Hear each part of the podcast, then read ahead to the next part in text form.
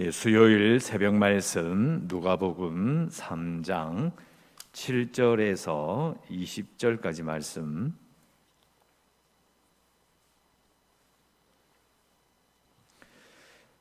3장 7절에서 20절 제가 낭독해 드리겠습니다. 3장 7절에서 20절까지 말씀 7절 말씀입니다. 요한이 세례받으러 나오는 무리에게 이르되 독사의 자식들아 누가 너희에게 일러 장차 올 진노를 피하라 하더냐? 그러므로 회개에 합당 열매를 맺고 속으로 아브라함이 우리 조상이라 말하지 말라. 내가 너희에게 이르노니 하나님이 능히 이 돌들로도 아브라함의 자손이 되게 하시리라. 이미 도끼가 나무 뿌리에 놓였으니 좋은 열매 맺지 아니하는 나무마다 찍혀 불에 던져지리라 우리가 물어 이르되 그러면 우리가 무엇을 하리이까? 대답하여 이르되 옷 두 벌 있는 자는 옷 없는 자에게 나눠 줄 것이요. 먹을 것이 있는 자도 그렇게 할 것이니라 하고 세리들도 세례를 받고자 하여 와서 이르되 선생이여 우리는 무엇을 하리이까 하매 이르되 부과된 것 외에는 거두지 말라 하고 군인들도 물어 이르되 우리는 무엇을 하리이까 하매 이르되 사람에게서 강탈하지 말며 거짓으로 고발하지 말고 받는 급료를 족한 줄로 알라 하니라. 백성들이 바라고 기다림으로 모든 사람들이 요한을 혹 그리스도신가 심중에 생각하니 요한이 모든 사람에게 대답하여 이르되 나는 물론 너희에게 세례를 베풀거니와 나보다 능력이 많으신 이가 오시나니 나는 그의 신발끈을 풀기도 감당하지 못하겠노라 그는 성령과 불로 너희에게 세례를 베푸실 것이요 손에 키를 들고 자기의 타작마당을 정하게 하사 알곡은 모아 곡간에 들이고 죽정이는 꺼지지 않는 불에 태우시리라. 또 그 밖에 여러 가지로 권하여 백성에게 좋은 소식을 전하였으나 분봉왕 헤롯은 그의 동생의 아내 헤로디아의 일과 또 자기가 행한 모든 악한 일로 말미암아 요한에게 책망을 받고 그 위에 한 가지 악을 더하여 요한을 오게 가두니라. 아멘. 네, 오늘 읽으신 말씀도 계속해서 이제 우리가 익숙한 어, 세례 요한에 대한 이야기가 어, 계속 어, 나옵니다. 어제 말씀드린 것처럼 요단강이 북쪽에서 남쪽으로 이렇게 흘러오는데 세례 요한이 아마 요단 동편에 서서 아니면 물가에 서서 세례를 주고 세례를 받은 사람은 아마 요단 서편으로 가나안 땅으로 들어가는 것과 같은 그래서 요단강에서 세례를 준다라는 말 자체가 아, 새로운 출애굽을 그리고 새로운 이스라엘을 의미하는 그런 상징성을 가진다라고 말씀을 드렸습니다. 그러니까 이것은 반대로 말하면 세례 요한에게 세례를 받으러 온다는 것 자체가 그 당시 유대인들이 영적으로 얼마나 답답했는지를 알 수 있는 거예요. 성전에서 뭔가 잘 되고 성전에서 예배 드리는 것이 사람들에게 감화를 주고 하나님의 영광이 나타나고 기쁨이 있었으면 거들떠 보지도 않았을 겁니다. 그 사람들이 너무 답답한 가운데 있었다. 거의 500년 넘게 독립된 국가를 가지지 못했고 한 조금 반짝 이렇게 독립했었지만 자중 질환으로 자기들끼리 권력 다툼하다가 망한 나라. 그러니까 얼마나 답답했겠어요. 또 앞부분에 있었던 그러니까 로마가 지배한 이후로는 로마의 세금이 워낙 컸기 때문에 정말 고달픈 삶을 살고 있었다. 이 상황을 우리가 알아야 하고요. 어제 읽은 말씀에 보면 이 죄 사함을 받는 회개의 세례라는 말을 제가 말씀드렸는데 원래 죄 사함은 성전에서 속죄제를 드리면 돼요. 그런데 굳이 세례 요한이 죄 사함을 얻게 하는 회개의 세례를 내가 주겠다 이런 말하는 것은 성전의 기능이 끝났다는 겁니다. 이게 되게 무서운 말이에요. 한쪽에서는 오늘 뒤에 보면요. 19절에 보면 분봉왕 헤롯이라고 나오죠. 어, 헤롯 대제 아들인데요. 계속해서 지금 뭐 성전을 짓고 있었던 거예요. 왜? 성전을 지어야만이 자신이 유대인들에게 인정받는 왕이 되는 거예요. 왜?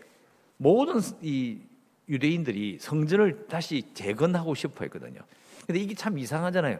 성전을 재건한다라는 명분은 너무 좋은데 그런데 그걸 짓는 왕이 왕 같지도 않은 놈이고 나쁜 놈인 거예요. 얼마나 이 분위기가 이상하겠어요. 또 오늘 말씀에 보면 7절에 요한이 세례 받으러 나오는 무리에게라고 되어 있는데 이제 우리는 이 세례를 받으러 오는 이 이야기를 이 상황을 우리는 그냥 읽어요. 그런데 그 당시 사람들은요, 이 세례라는 것은 내가 유대 교인이 되겠습니다라고 하고 찾아오는 이방인에게 주는 것이 세례예요. 그러니까 지금 유대인인데 세례를 받으러 온대요. 이게 무슨 말이에요? 이상하잖아요. 우린 단순하게 그냥 아, 세례 받으러 오는구나라고 싶은데 세례 요한이 베푼 세례는 회개 세례니까 이미 성전을 자체를 부정한 게 끝났다. 성전은 끝났고 너희들은 이방인과 다름이 없기 때문에 지금 세례를 받아서 다시 유대인이 되라. 이스라엘 백성이 되라는 말도 되는 거예요. 이 상당히 무서운 이야기를 하고 있는 겁니다. 그런데도 사람들은 이 민족의 운명과 그리고 자신의 신앙의 위기를 맞이하여서 이대로는 안 된다 이거예요. 500년 넘게 하나님을 예배했지만은 이 성전은 이상한 놈이 짓는다고 난리를 치고 있고 들여다 보니까 이건 자격이 없어. 또 그저께 말씀드린 것처럼 대제사장도 로마가 세웠기 때문에 이 말로 다 할 수 없는 거예요. 그 답답함, 도, 도저히 이렇게 어디로 탈출해서 어떻게 이걸 뚫고 나갈까는 길 자체가 보이지 않는 상태에서 세례 요한이 이걸 선포한 거예요. 죄삼을 얻게 하는 회개의 세례. 유대인들은요, 이게 무슨 말인지 알아요. 아, 성경의 기능이 끝났구나. 그리고 세례를 베푼다? 이제 새로운 이스라엘로 자신들을 이렇게 세워줄 하나님의 손길을 바라는 거예요. 그래서 이제 오늘 나오는 것처럼 세례 요한이 이제 세례를 베푸는데 그 무리가 나오는 이 무리들의 진심은 맞아요. 좀 하나님을 갈망하고 자신의 시대 가운데 정말 신앙으로 바르게 살려고 하는 그들의 진심은 맞아요. 그거는 거짓말이 아닙니다. 정말 세례 요한의 말을 듣고 세례 받으러 나온 이 무리들은 정말 열정을 가진 사람들이 맞아요. 그런데 오늘 7절에 세례요한이 말합니다. 독사의 자식들아 누가 너에게 일러 장차 올 진노를 피하라더냐. 진짜 무서운 말을 또, 또 공격적인 말을 하죠. 왜냐하면 8절에 그러므로 회개에 합당한 열매를 맺어라. 속으로 아브라함이 우리 조상이라고 말하지 말라. 이 말이 핵심이에요. 어, 영어 성경을 보면 속으로 아브라함이 우리 조상이라고 말하지 말라. 요 말의 앞에 약간 더 들어가 있는 게 세례받고 난 다음에 아 이제 내가 아브라함의 자손이구나라고 말하기 시작하지 말라. 요로 되어 있어요. 무슨 말이냐면 세례를 받았다. 즉 이스라엘 백성이 되었다. 아니면 지금 세례를 받고 가나안 땅으로 딱 들어가잖아요. 아 드디어 약속의 땅에 왔구나. 유대인이 되었구나. 이스라엘 백성이 되었구나. 이렇게 말하기 시작하지 말란 말이에요. 왜? 그들의 조상들이 그렇게 말해서 실패했다는 거예요. 하는 것도 없이 그냥 세례 받았으니까 요단강 건넜으니까 아 됐다 끝났다. 예수의 땅에 들어와서 나는 이제 다 이루었어. 나 이스라엘 백성이야. 그런 말 하지 말라는 거예요. 왜? 유대인들이 그런 특권 의식이 정말 강했거든요. 나는 하나님 백성이야. 그런데 하는 꼴을 보니까 하는 걸 살아가는 걸 보니 여수와 이후로 사사기를 거치면서 열왕기를 거쳐서 여기까지 오면서 거의 한 천년 가까이 되는 그 시간 동안 아니라는 거예요. 그래서 사례 요한이 심한 말을 하는 거예요. 뒤에 보면 내가 너에게 이르노니 하나님이 능히 돌들로도 아브라함의 자손이 되게 하시리라. 너희들 특별하지 않다. 세례받고 다시 요단강을 건너 가나안 땅을 들어가는 새로운 이스라엘이 되겠다고 작정한다고 할지라도 너희들은 그 너희들 조상들이 했던 일들을 절대 반복하지 마라. 대단한 거 아니야. 세례 받았다고 대단한 거 아니고 요단강 건너 들어갔다고 대단한 거 아니야. 왜 대단하지 않느냐? 옛날에 해봤지 않느냐 하는 거예요. 그러니까 이제는 뭘 해야 된다는 거예요. 행동이 있으니까 회개에 합당한 열매. 제가 어제 말씀드렸죠. 회개는 마음 씀씀이를 바꾸는 거라고요. 생각 자체를 달리하는 거라고요.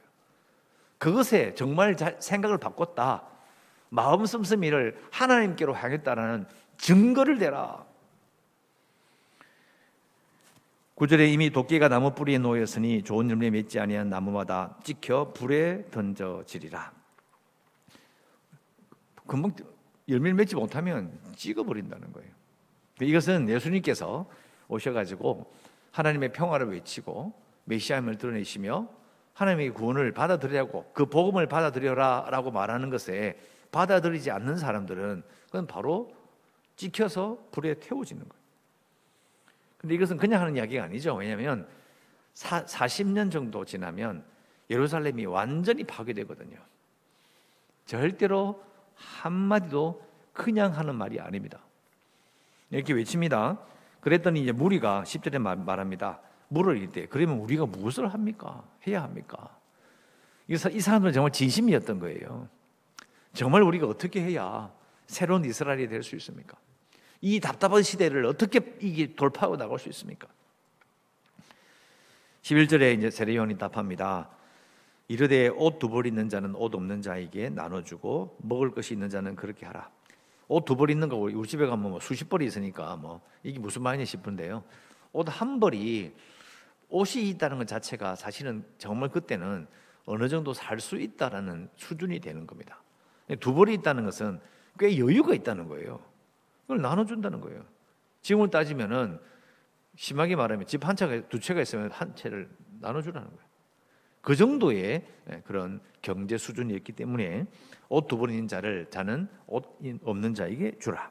나누는 삶을 살아라. 먹을 것이 있으면 어, 그렇게 하라. 또 세리들도 세리를 바꿔 잡았어요. 무엇을 하리까? 부가 된 것 외에는 거두지 말라. 사실은 동족을 희생시켜서 자신의 배를 불리는 그런 비난을 받았거든요. 로마는 한 100만 원 거두라 그러는데 자기는 한 300만 원 거둬도 근거가 없는 거예요. 그냥 로마에 바치면 하고 남는 것은 자기들이 다 가져가도 아무도 몰라. 그러니까 민족의 원수로 세리들이 엄청난 비난을 받았거든요. 그러니까 정말 세리라는 직업을 할 수밖에 없다 할지라도 부과된 것 외에는 거두지 마라. 이건 아주 혁명적인 이야기잖아요.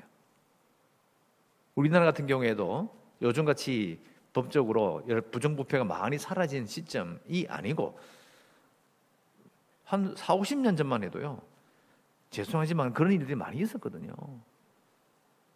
저도 세무서에 따라가 가지고 그 세금 계산을 가본 적이 있는데 대놓고 이야기해요. 이걸 고치면 내가 벌금 내야 된다고 더 달라고. 그래가지고 제가 있었던 그 사장님이 그 공무원과 싸우고 나왔던 그런 기억이 생생합니다. 우리나라 지금 현대도 그런데 옛날은 어땠을까요?